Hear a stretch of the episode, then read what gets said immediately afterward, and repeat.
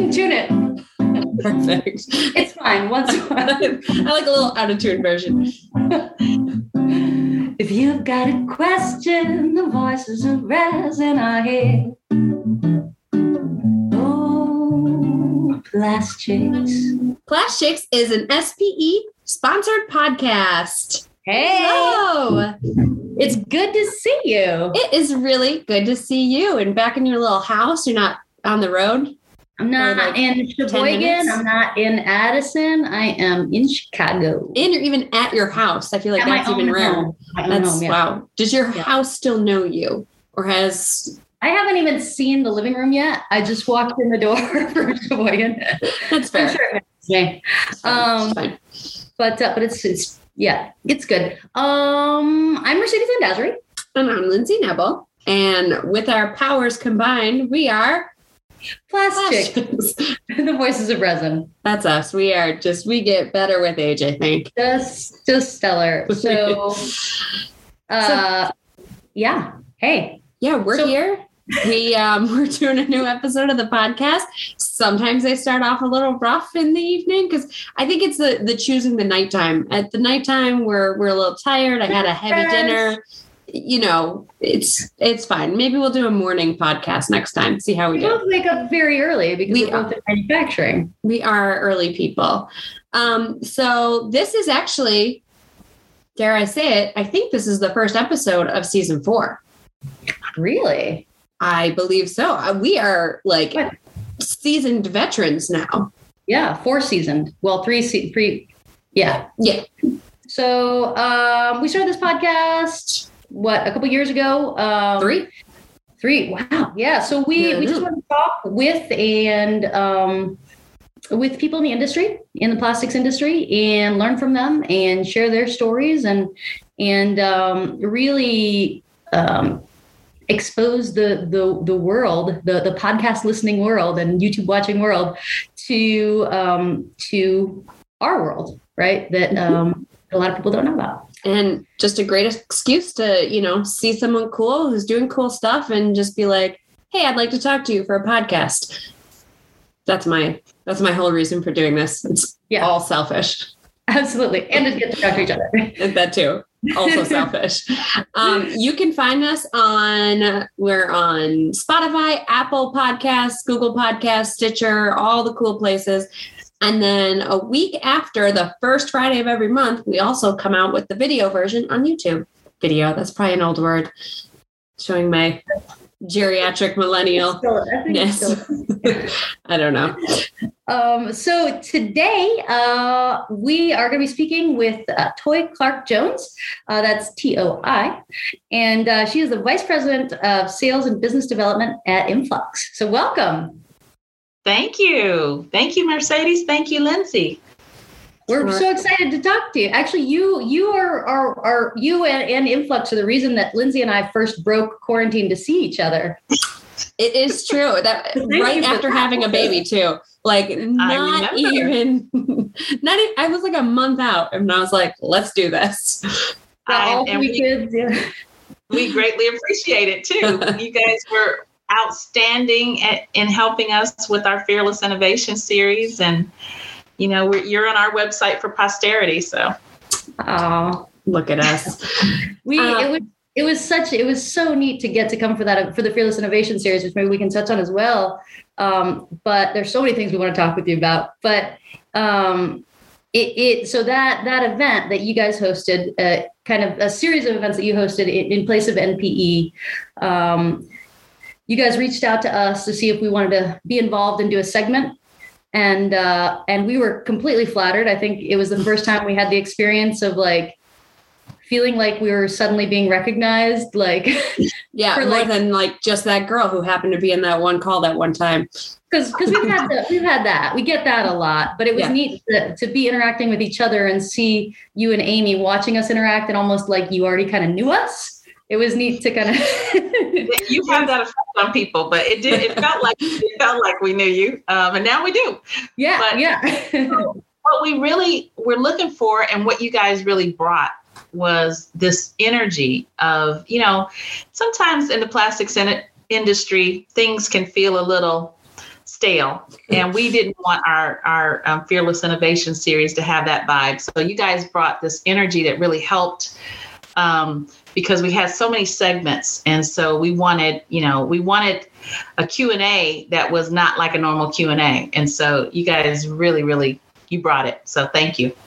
Well and i really liked that you guys kind of did it in that like i mean you guys self called it the the sportscaster style. And it did it, it did make it a lot more fun. Like you know surface level it's kind of the same thing. You know you're sitting there you're asking questions but just presenting it as like uh like sportscaster style I know I had a lot more fun. Like, it, you know, you can kind of felt like you're hamming it up a little bit extra because it oh, was yeah. just, it was, it was, it was a lot of fun to do that, especially in that like style and like throwing it over to other people. And yeah, I really yeah. enjoyed it. But we should probably backtrack and first yeah, ask you. Well, I was going to say, like, it was cool for us to be, you know, have that experience. But then it was great because we really started to learn about iMFLUX more than because because we have you know a mutual friend who who works there, but we really still didn't understand too much. So it was like mind blowing to come and see, you know, what you guys do and just to meet you and your team. And so when we were thinking about planning for the next series of interviews, it was like, oh, we got to talk to Toi. Yeah. So oh, I appreciate it. I'm terrified, but I appreciate it. Fearless innovation. Fearless. yeah. Get over it. It can be fearful innovation. yeah, it's fine. No, no, fearless. You got to get over your fear. so I guess for like step one, for people who are listening to this and they're going, okay, she sounds amazing, but what's iMFLUX? Can you give the one, two minute synopsis? You can take 10 minutes if you really wanted, but. I won't take 10 minutes, but okay. iMFLUX, first of all, I have to say we are uh, headquartered outside of Cincinnati, Ohio, hence my Cincinnati Bengals towel. Gotta do it. Because we're going to Super Bowl, if you haven't heard. But um, so iMFLUX is a company that really it's it's kind of unique because we have this game changing software that's all about changing the way plastic is molded. Um, so instead of the traditional way where plastic is really controlled by the velocity of the injection molding machine, our software kind of takes over and molds plastic based on what's happening with the, the melt and the mold. So we're pressure, we, we manage the pressure or we, we control the pressure of the machine and we actually um, change the way the plastic is molded. But we're unique because not only do we have a software, but we also have a mold building and innovation center. And we build molds primarily for Procter and Gamble, which is our parent company, but for some others as well. And the learning that we have around part design and mold design and mold flow just helps reinforce what's needed with the base software. But then it also informs what we do with software innovation. So adding new features which are more autonomous. So it's more about machine learning and trying to make the software do more things that help people run their operations much more um, smoothly with better quality. And one of the big features that we have is more sustainably. So the ability to run different types of resins, but not have to fight the machine to do it. So that's kind of who we are in a nutshell. I mean, honestly, to not have to fight a machine just sounds like some fever dream because I feel like anytime I've ever molded, at some point I am fighting the machine. right. Or the me- machine is fighting the resin. Whereas like, you know, or fighting me. Artistic brain, I'm like, oh, this this method is more like uh, the resin is telling the machine what to do. Right. Well, yeah, the, the we put the mold and the and the resin more in control than the machine is in control. And so mm-hmm. you can you have more levers to work with you can do more things. And you know you think about the injection molding industry in general and like the yeah like ideal world you have all these like top notch machines and like you can just set one process and like you live your best life. And that is so far from the truth. Um you know it one shop can have machines that are you know 30 years old and you know five days old. And so to to take a little bit of that variable out of it is just um i mean god it's got so so so many problems. Like you know i obviously never had the chance um you know to do anything like that in like any of the shops i've been in. And now i'm not exactly in injection molding but um yeah i could see a lot less crying That I think that's just in general how I would feel. We don't Less want people tears. crying. we don't want people. We don't want tears. But you know, the the um, the machine industry. You know, they've done a lot of innovation over the years. You know, Mhm. some are are known for innovation more than others. But at the end of the day, the the conventional process of of injection molding hasn't changed substantially in decades. And so iMFLUX, it's exciting to be, you know, in um, in an industry that hasn't had much change and work on a technology that is trying to instill that change. Believe me, it's frustrating as well, but it's more exciting than it is frustrating. So Well, and you know, you're you're saying like the injection molding industry hasn't had that much change, and like you're billion percent spot on. And then you think about it, and like pretty much the majority, and this is where I'm going to show my injection molding favoritism. The majority of plastic, you know, components are injection molded. And yes, Yeah. Mercedes, I know other stuff does other things, Everything but has to be treated first for the most part. but let's be honest, injection molding is the most important. I said it. but you know, and, and to to think about that, that's you know, that's such a a huge market to be not ignoring, but like like you said, you guys are doing a lot of innovation in an area that doesn't necessarily get that much. It, it's more of a it's good. Let's leave it alone. Yeah. So so how so this initially iMFLUX was it, it's still a subsidiary of, of, of Procter Gamble, right? Or it's it, yeah, but It is. it started as as an actual um, business unit. Is that correct? Of Procter. not a business unit. It started really as a research and development project, if you will. You know, it was it wasn't in a business unit. It was um, we had in Procter and Gamble there was an organization that really was doing kind of innovation research in in plastics, and um, because Procter and Gamble actually is a, huge you know injection molder and blow molder, um, or I should say they're a blow molder or injection molder. They're a huge buyer of injection molding and blow molding. Mhm. Um, and then we do also do injection molding internally on toothbrushes and on razors.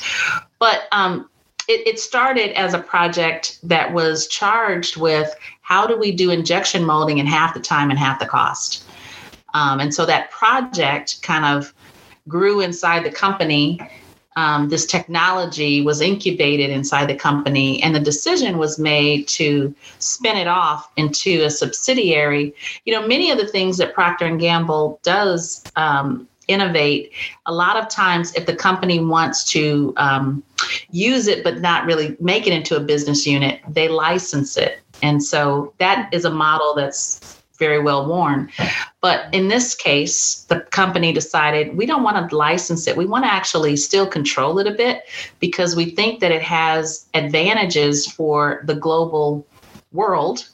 Um, and we want to be a part of that. And so um, that's one of the big reasons why iMFLUX is still a wholly owned subsidiary because um, Procter and Gamble, like many companies, has sustainability goals, stated sustainability goals. Um, and ours is called ambition 2030 that's the um, that's how we brand the work that we're doing around sustainability. And one of the goals is to make sure that no procter and gamble packaging ends up in a place where it shouldn't. So in oceans and you know um, discarded in ways that that we don't want for the the health of the of the global world and iMFLUX kind of just expands that vision to say not only no P&G product but no plastic product like no injection molded product should find its way to an ocean for example so that that is important to procter and gamble and so they they continue to fund um, the work of iMFLUX Mhm.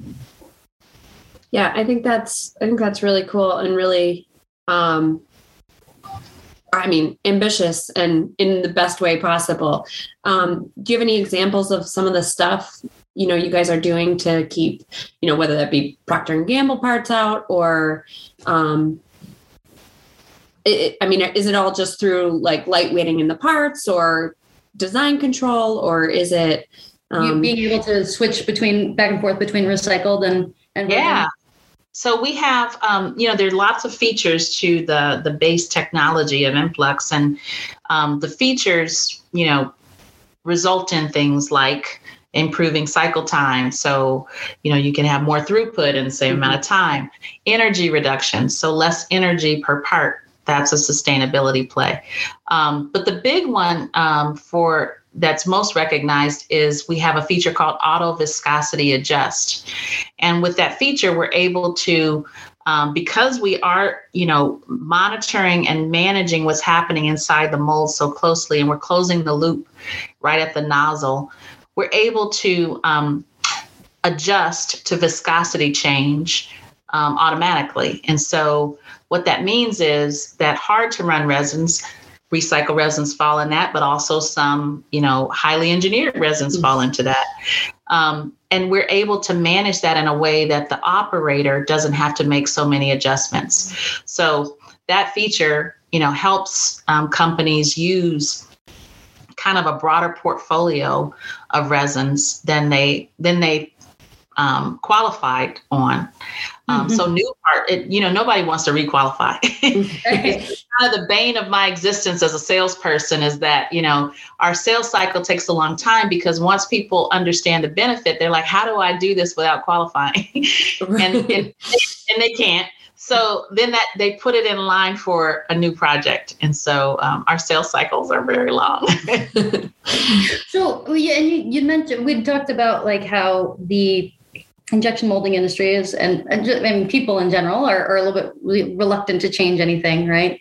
Um, and we've talked about how, um, you know, you you how iMFLUX helps Procter and Gamble, you know, reach their um, sustainability goals. But I must imagine that having that relationship with Procter and Gamble and the pedigree of being um, so so closely tied to Procter and Gamble um, must help uh, give you that credibility with with new customers and existing customers, right? It's a logical, no? a logical thought, but not really. okay. not as much as I would like. Um, I would say, you know, we think of our customers in different ways. So we have, you know, molders, which sometimes those molders are a lot of times those molders are um, custom molders so they're molding for some brand owner Mm-hmm. And in the case where they're molding for a brand owner, like Procter and Gamble, most of the molding that's done is done externally to the company by third-party molders. Mm-hmm. And in that case, I would say there is probably a little bit of okay, that's interesting. for for people who mold for themselves, um, I would say it's probably even a bigger selling point because they're they're controlling everything. They're seeing, right. you know, their profit and loss change directly with any change that they can make. So they probably have a better appreciation. But in general, what I've found, and it's been kind of surprising since I've been in this plastics industry, nobody cares. Like everything is, everybody is pretty internally focused on their own mm-hmm. challenges, mm-hmm. their own opportunities, and they could care less about our pedigree. They want to know what can you do for me now. Mm-hmm. Um, so I, I, tell you, sometimes we have a slide that we had that talked about our, you know, our founding and our history. And uh, I, can't tell you the number of meetings I've been in where people are like, "Yeah, yeah, get on with, get on with it." move on. that's great. I mean, that's I mean that's that's really it. Like, what's in it for me, right? When you're when you're a salesperson, that's the question that you have to envision your customers asking, right? And you you didn't originally come from sales. You were in purchasing finance. Yeah. So I started my career in finance um, way back in 1990 in Procter and Gamble, and then after a couple of years, about four years, I moved to purchasing really as a stopgap measure. I, I, didn't think I'd be there very long, but it sounded interesting. I thought, oh, I'll try this out and then I'll probably end up leaving the company. Um, but I really loved it. I, I spent um, close to over 15 years buying all kinds of things. Um, I never bought plastic, I never bought resin. Um, but, but I did, you know, I did buy commodities. So I understand how markets like this operate. Um, and so, and I got to buy, you know, everything from tangible things like equipment to market driven things like wood pulp to um, services like marketing services. So I had a real, a real great breadth um, in my purchasing roles. And the biggest thing is that develops my commercial skills. And so when I joined iMFLUX, kind of on the sales and business development side, it wasn't because I had a ton of sales experience. It was because I had the commercial mind um, to bring to this. And really, you know, our selling is not. Um, it's not typical selling. It's it's really relationship based, and it's it's trying to help people solve problems, and that's kind of what I've done through most of my career. So yeah, I think, you know, if I did some purchasing at my last company, um, just based on size of company, and, you know, I'm more apt to trust somebody who has seen, you know, how I'm purchasing, what I'm purchasing, has kind of that, um, you know, again, not that it's necessarily in plastic, but has seen what I'm up against before yeah. you come in and try and sell me something. Yeah, mm-hmm. exactly. And, and that being that that being said, though, also, well, you know, I was really impressed digging through, you know, when I was when I was internet stalking you, finding uh, uh, somebody had written a um, a, a, a recommendation or a review of of working with you, and mentioned um, uh, Toi is probably capable of turning any truly stuck business relationship around. When everyone has lost hope, Toi will find a way to get things moving again. Right. Oh, wow. And so that's, that's, I mean, like, it's it's it's incredible to me to to that you really just just bring all of your knowledge from the purchasing side and all purchasing in all these different avenues to sales and then suddenly just just dominating like oh, that. Yeah. Thank you. well, and especially in like an industry like the plastics industry, you know, it can be a little stodgy, a little stuck, a little this is what we do. Be careful. That's the majority of our listeners still. Listen, I already said injection molding is my favorite. I threw it out there. I've got the background. No, it's fine. My first, my first buying role was in the capital. Was buying equipment and um, similar, very similar. I remember going to my first trade show, and it was at the McCormick Center in Chicago. And there, I went to the bathroom, and there were no women. There were there was no line. There was no line in the bathroom, and I said, "This says it all, right?" Yep. Yeah. Um, I was not only, you know, one of few women there. I was by far the youngest. I brought the average age down a lot. um, and and it was great because it, I learned so much, and then I brought a different way of doing things, and people, you know, have embraced that. I, I have found throughout most of my career, people have embraced more than they have defined the difference. You know, mm-hmm. um, and then when I moved into buying wood pulp, um, I spent five years in that industry a globally, you know, a global commodity industry that's very insular. And once again, nobody looked like me. In fact, one time um, when I led our pulp organization, our pulp buying organization, I had a team of all women. There were four women on my team. Wow. I love it. Um, five women, three of us in North America and two in Europe. And we would go to these, then go to these trade shows. Um, and people would be, um, clamoring to have meetings with us. Now, one was because Procter and Gamble is a huge buyer in that area. oh, yeah. But also, people would tell us all the time, "Your meetings are so different. They're just different. They're fun. we get a lot done. We get a lot accomplished, but they're also fun." Mm-hmm. Um, and so, I have found, you know, I've been in I've been in industries several times where um, it's not been something that is expected, you know, but um, I find that people are people, and if you focus in on on what they are trying to achieve, and you try to help them in that area, then everything, all the defensives come down. You know. So I don't mind. I, I tell these old guys sometimes that uh, uh that I'm with, and I, I don't. I mean old in the best way because I'm old. I'm a grandmother. So, um, but I often say, you know, I'm not scared of you. I love it because I think we're still like out, getting out of our terrified of them phase. yeah, yeah, yeah, yeah. and, you know, we we were well. First of all, we do love when we go to trade shows, and like, yes, I wish there were more women at the trade shows, but the uh, non bathroom is our line, special time. It's, like it's, we, it is it's nice. a meeting place. It's like it's our secret room. Nobody yeah, can come actually, with us. It's, it's, we have a lot of bathroom bathroom stories, adventures. Uh, yeah, always just just just uh, empty, completely. Empty. Yeah. a lot of a lot of snacks consumed in the bathroom. I feel like I feel like we're just always eating snacks in there. It's fine. A lot of catching up. A lot of catching up. Um, with the other with the other five women who are event. but you know, I love I love you know how you're saying because uh, you know obviously there's a big push in like diversity and you know um, SP has started the diversity equity and inclusion advisory board and um, i'm a part of that and you know it's a big car- um, part of the conversation with um, the executive board and a new a new conversation a right? new conversation yes very new conversation and but also what we're finding is not a lot of the other manufacturing type um, industries are really having the conversation seriously just yet. Yeah. And you know, as you're saying, I love, you know, it's it's not about pointing out the differences, but it's just about bringing a new perspective, and that's there is nothing wrong with that. And as you know, all these studies are starting to show is it's actually usually way better for your business, and like it, it's it's such a no brainer.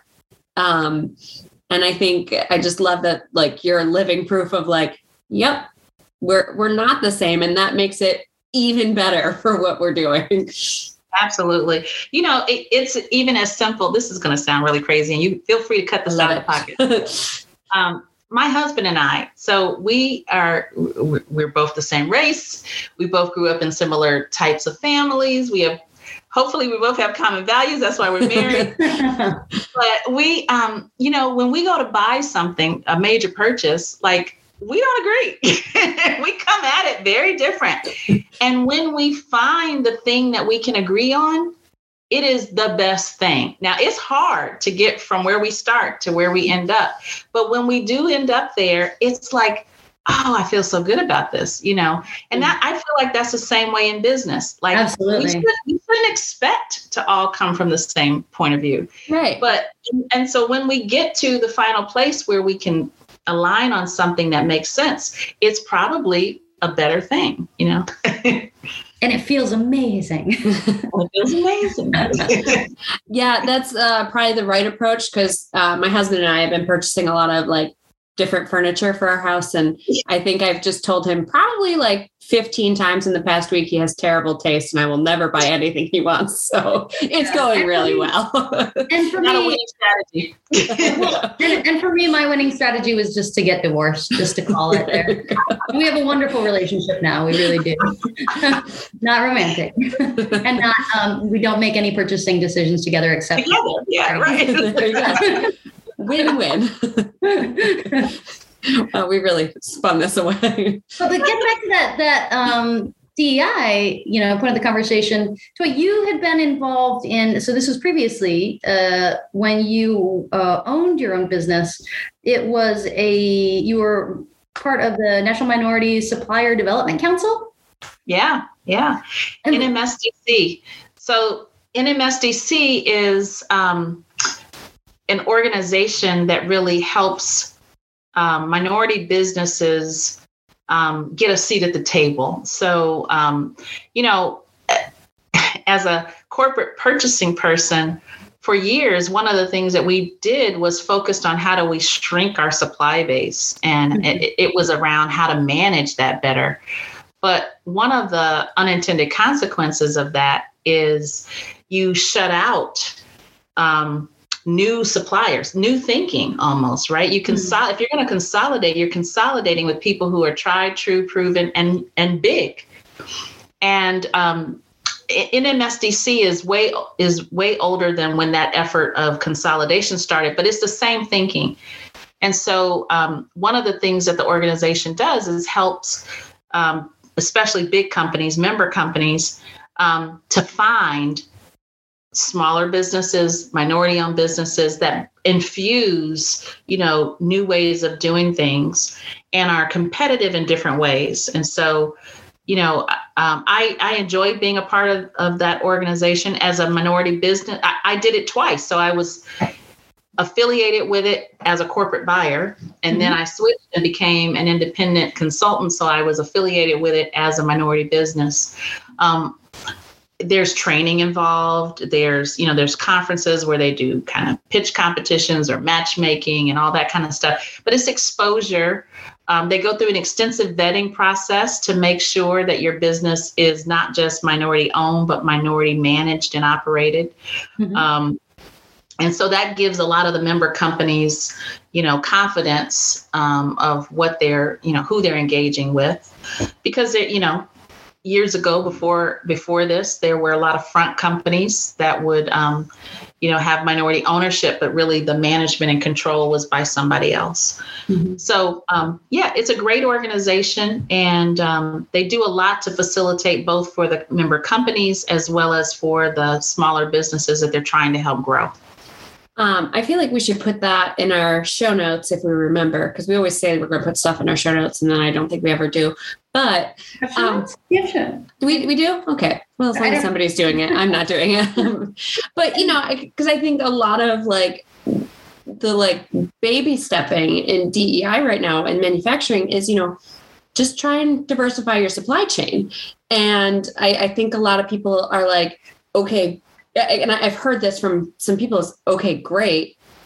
Where do I even I don't know anyone that can diversify my supply supply chain. I only know the people who are like me that are up, you yeah. know.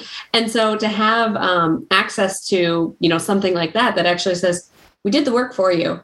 You just yeah. got to come in and see who works with you and you're good. Um, I think that's a huge, a huge just first step even. Yeah, yeah. No, it totally is.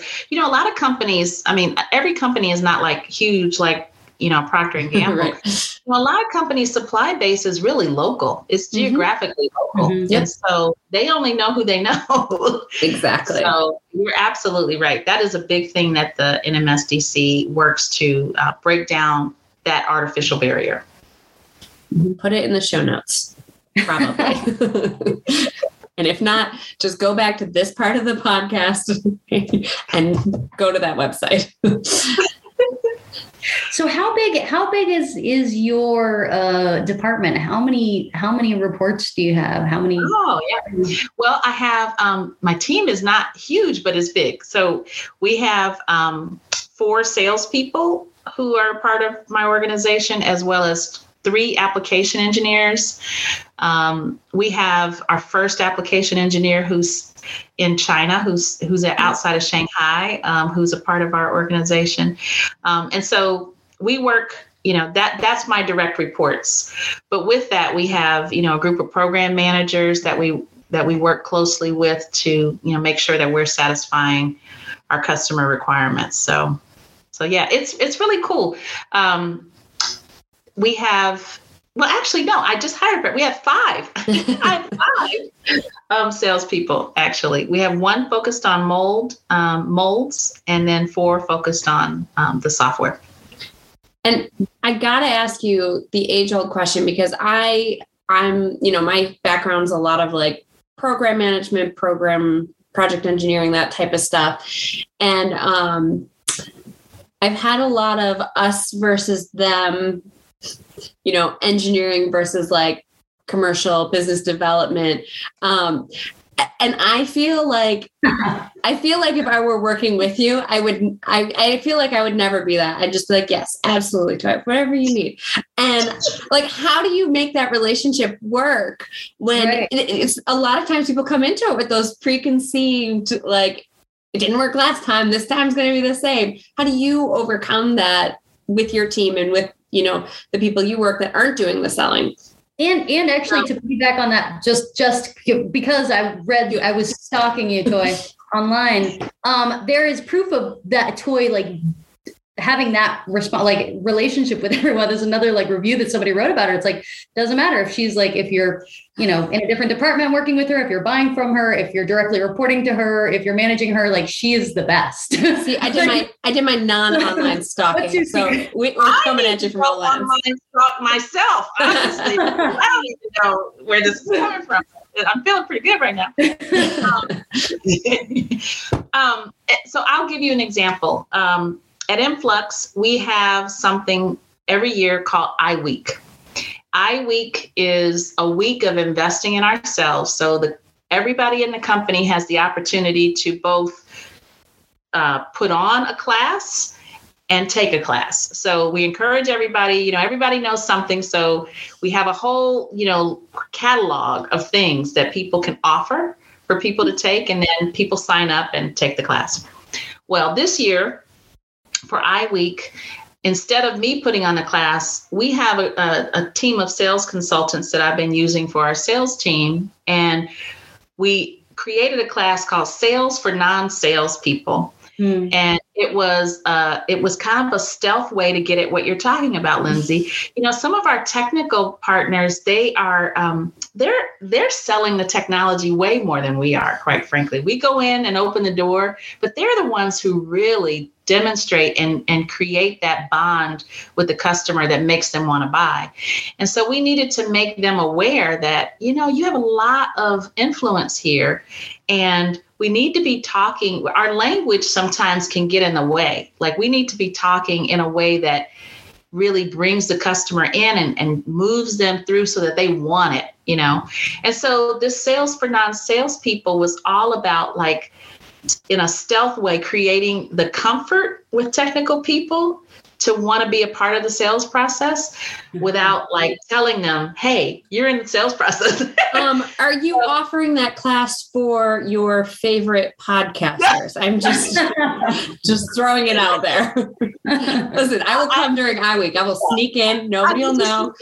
I really, really love this. I mean, I am I I wrote this down in my notes and I highlighted it and I'm I want to try to you know as as my company grows it's like it's like okay and as, as my vision of everything gets bigger it's like okay how do we solve a lot of these interdepartmental issues or communication you know issues? And it's like wow this is so valuable because not only is not only are we offering uh, knowledge to other departments and sharing knowledge but it's also like we're feel seen and we feel heard once we're presenting it and people are signing up for the class and it just seems like it could create such great um, company could, could help create such great company culture which is totally evident in iMFLUX when we came and visited you it was amazing now yeah. iWeek is great I wish I, I, I thought I had it here, but it doesn't look like it's close.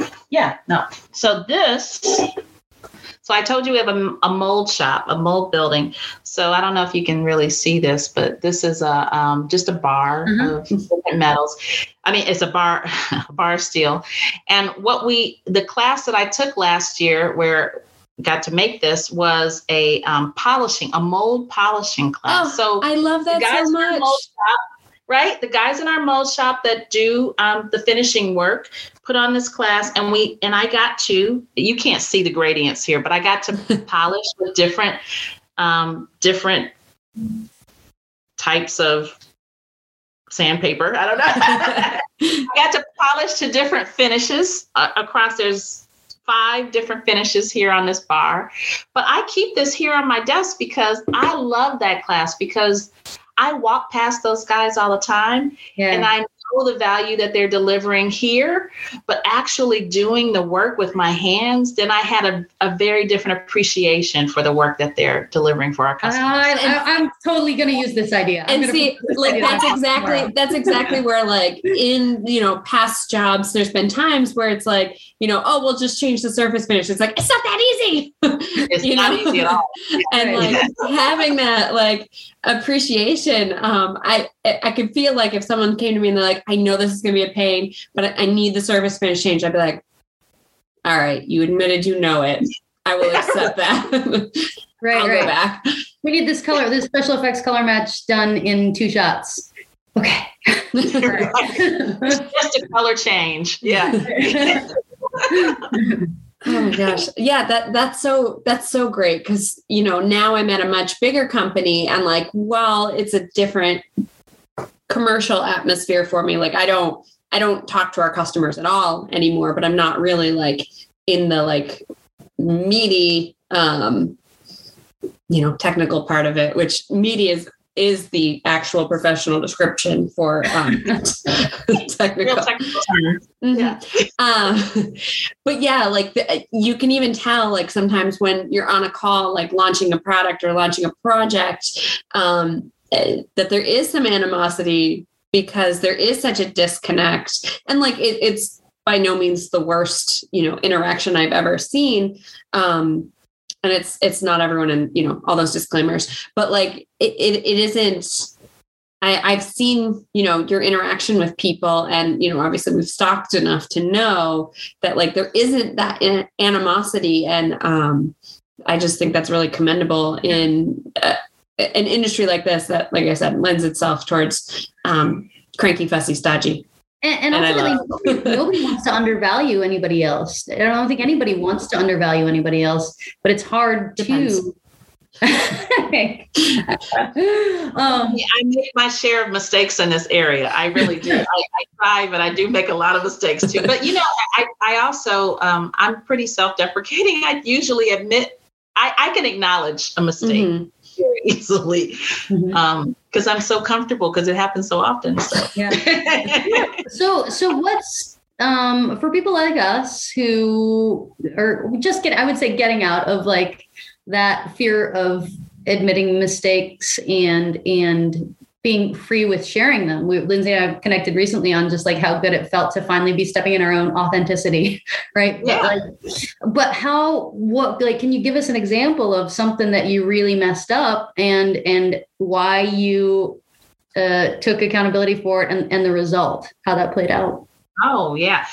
So just this week, um, and this is a it may be a small thing but it's a big thing so we we have a customer that um, we made an intentional effort to grow with this customer and we put together a team of three people a salesperson a processing engineer and a um, project manager, a program manager.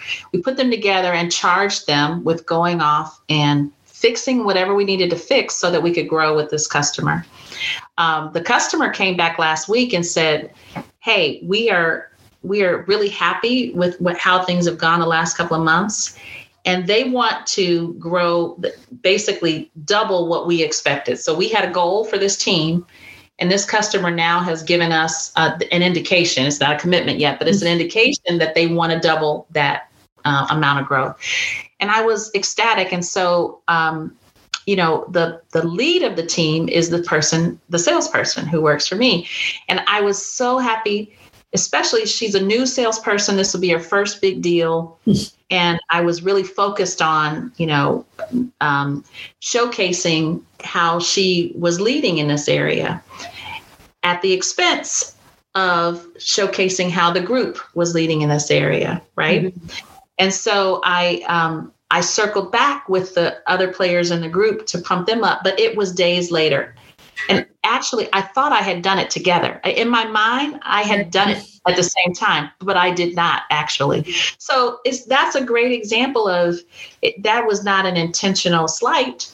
Mm-hmm. Um, I had a different intent, but it, people when people are involved, you just have to be attuned to making sure that everybody understands how valuable they are because pumping somebody up is not ever should never be at the expense of anyone but mm-hmm. sometimes there's a motivation to do something that does distinguish somebody differently and you just have to be conscious of that so that's just one example yeah. but that it, it's something that happens you know quite frequently where we're dealing with people. So that's that's such a great that's such a great point, and also important to remember. Like, and it's like, okay, this is my new person. I got to pump this person up. But then, you, but it's amazing that you have the the presence of mind to and the the emotional intelligence to then say, ooh, even though maybe these you know with other situations, maybe maybe these other people who aren't reporting to me or you know those those wouldn't necessarily be other this was a lesson that i had to learn today for my yeah. boss it was like okay maybe i'm not giving kudos to people outside of my department and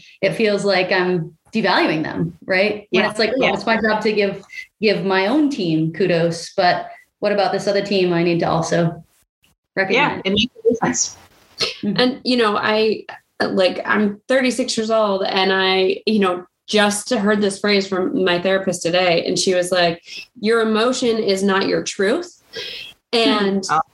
and i think like looking back on like younger lindsay it's like oh you beautiful idiot. Like if you had known that then, like, like I, that could have saved me so much. Like, because that is like a, a part of what people go off of is, is their emotion, how they Right. feel about what happened is sometimes what they write. And like, I for sure still do it, probably will still do it and have definitely done it.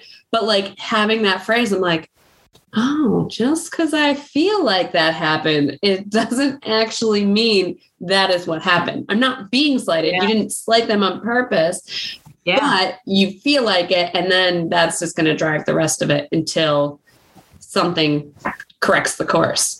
I have never heard so- that phrase, but I'm going to use it. That is a beautiful She phrase. She said it, and I was just like, I want to send you all the virtual COVID free kisses because I It's just. mind blowing. It's Yeah. like it's lightning. We were so beautiful and so dumb back then. yes. so pretty. And so well rested. So well rested.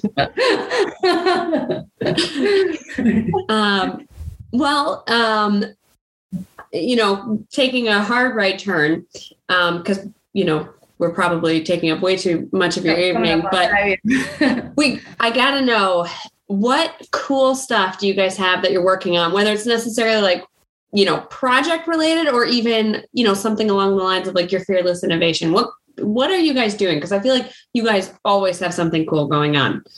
Oh, well, thank you. We try. We that's part of what attracted me to iMFLUX. It's like being I'm a part of a big company, but we're a startup. We're still a startup. Um, uh, people don't like to hear you say that you're a startup for very long, but I feel like we're still scrappy like a startup. You know, um, so we're doing a lot of cool things um, on the on the application side. You know, with our technology we are i told you we've got this person in china now so we've got iMFLUX installed at several molders in china and that's really challenging and exciting um, there's so much opportunity um, in china and there's so much um, they're so open you know there, there's really a different openness because i think people in general are less um, have been in the industry a lot less and so they're they're just very open to um, embracing technology in a different way Mhm. um, we have, you know, we focus on kind of five core markets. So the big ones that everybody probably does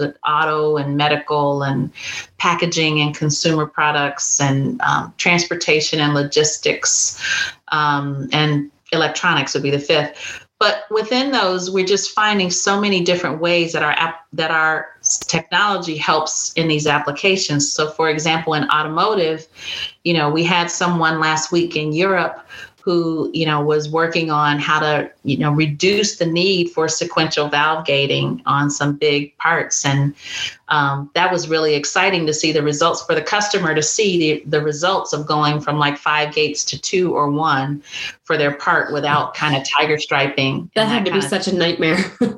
oh it was their reaction about what could be was awesome. Um, and then, you know, in medical, you know, we're doing things with materials, hard to flow materials in medical, where they're able to actually um, use materials that they had discarded, you know. Hmm. Um, so we're doing a lot in the upstream developmental molding in, in medical because, as I mentioned earlier, that qualification process is quite there. burdensome. So it's like you got to get in early and qualify with it. But in qualify in qualifying at some of these developmental molders, we see people start to you know diminish what they have thought of as trade offs. So um, so that's really exciting. You know, uh, it just takes a long time. Um,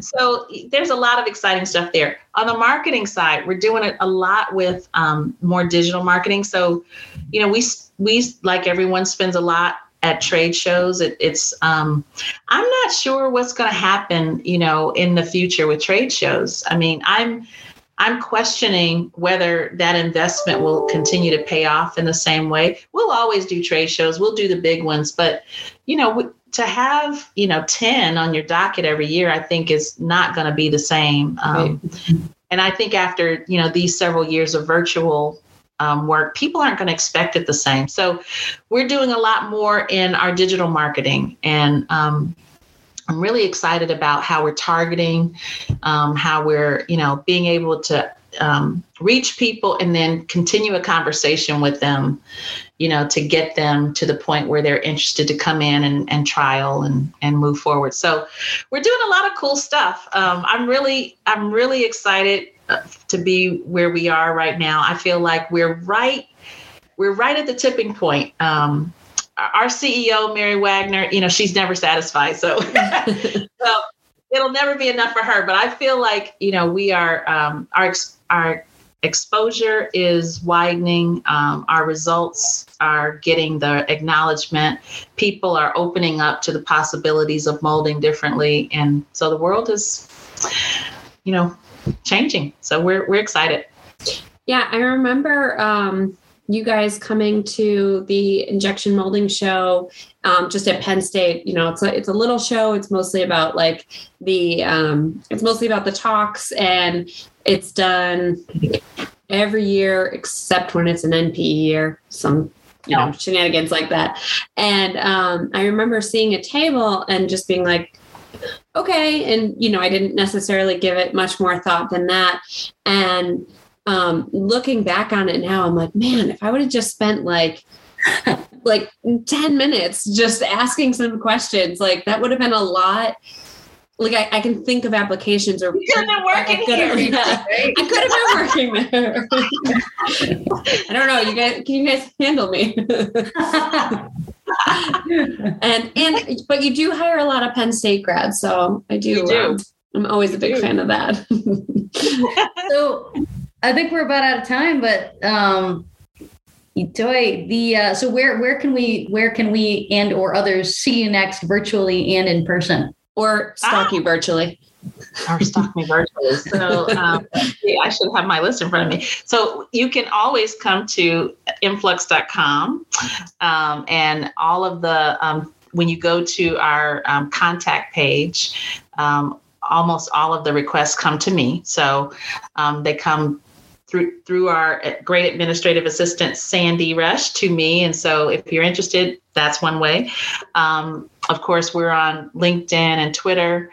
Um, we will be at most of the shows this year. The big one, of course, is the K Show. Um, several of the other ones leading up, we're just on pins and needles. Like, will it get moved? Will it get canceled? Um, but um, I will be the first one that I'll be at is the Executive Forum um, in Florida, and then uh, that's in March in March or April. Um, I, I, should know this on top of my head, but March or April. Um, I'll be at PLASTEC West um, in Anaheim. Um, so, and, and then the new show in Detroit, the um, oh, the injectable design. Yeah, yeah, yeah. I want to be there. yeah. yeah. I'm really, I'm really interested to see how that show kicks off. Um, so I'll be there as well. Wonderful. Okay. Well, maybe maybe we can um, have uh, an in-person um, high five there. Let's have a high five. we'll be at the bar. I'll, I'll, find you there. We're the loud ones. Oh, meet, meet you in the bathroom. Yes, we'll meet you in the bathroom. We'll have snacks. well, Toi Clark Jones, thank you so much for for coming on the podcast with us today. Um, it, it was a delight. My face hurts from smiling once again. thank you. You guys have made this easy. I appreciate it. hey, thanks so much for listening to Plastics. New episodes appear on the first Friday of every month. Plastics, The Voices of Resin, is a plastics podcast sponsored by SPE inspiring plastics professionals. If you want to find out more about SPE, please visit for, like the number, spe.org. Oh, plastics